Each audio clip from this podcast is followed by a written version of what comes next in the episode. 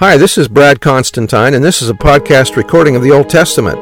Although this is not an official recording of the Church of Jesus Christ of Latter day Saints, every effort's been made to be as doctrinally accurate as possible. I'll be using for the text the Joseph Smith translation of the Old Testament, along with many commentaries from general authorities of the Church, BYU professors, Bible scholars, and others.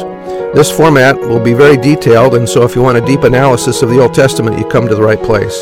Thanks for your attendance. Hi, welcome back. This will be for Isaiah 20. This will be a short one, so you'll be getting out of class early today. Verses 1 through 6 is the conquest of Ethiopia and Egypt, Israel's Isaiah's dramatization. In the year about 711 BC, that Tartan, cupbearer and servant of King Sargon, came into Ashdod when Sargon the king of Assyria sent him and fought against Ashdod and took it. At the same time spake the Lord by Isaiah, the the son of Amoz, saying, Go and loose the sackcloth from off thy loins, and put off thy shoe from off thy foot. Do not mourn the coming disaster to Ethiopia and Egypt.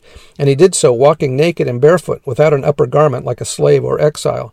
And the Lord said, Like as my servant Isaiah hath walked naked and barefoot three years for a sign and wonder upon Egypt and upon Ethiopia, so shall the king of Assyria lead away the Egyptians prisoners and the Ethiopians captives, young, old, and na- naked and barefoot, even with their buttocks uncovered, to the shame of Egypt.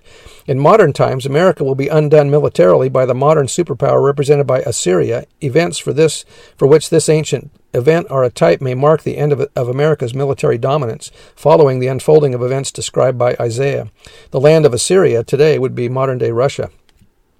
And they shall be afraid and ashamed of Ethiopia, their expectation, and of Egypt, their glory, i.e., people of Judah shall be dismayed by Assyria's power, dispelling any hope of help from Egypt and Ethiopia.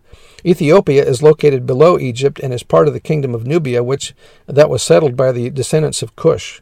Verse 6 And the inhabitant of this isle shall say in that day, Behold, such is our expectation, whither we flee for help to be delivered from the king of Assyria, and how shall we escape?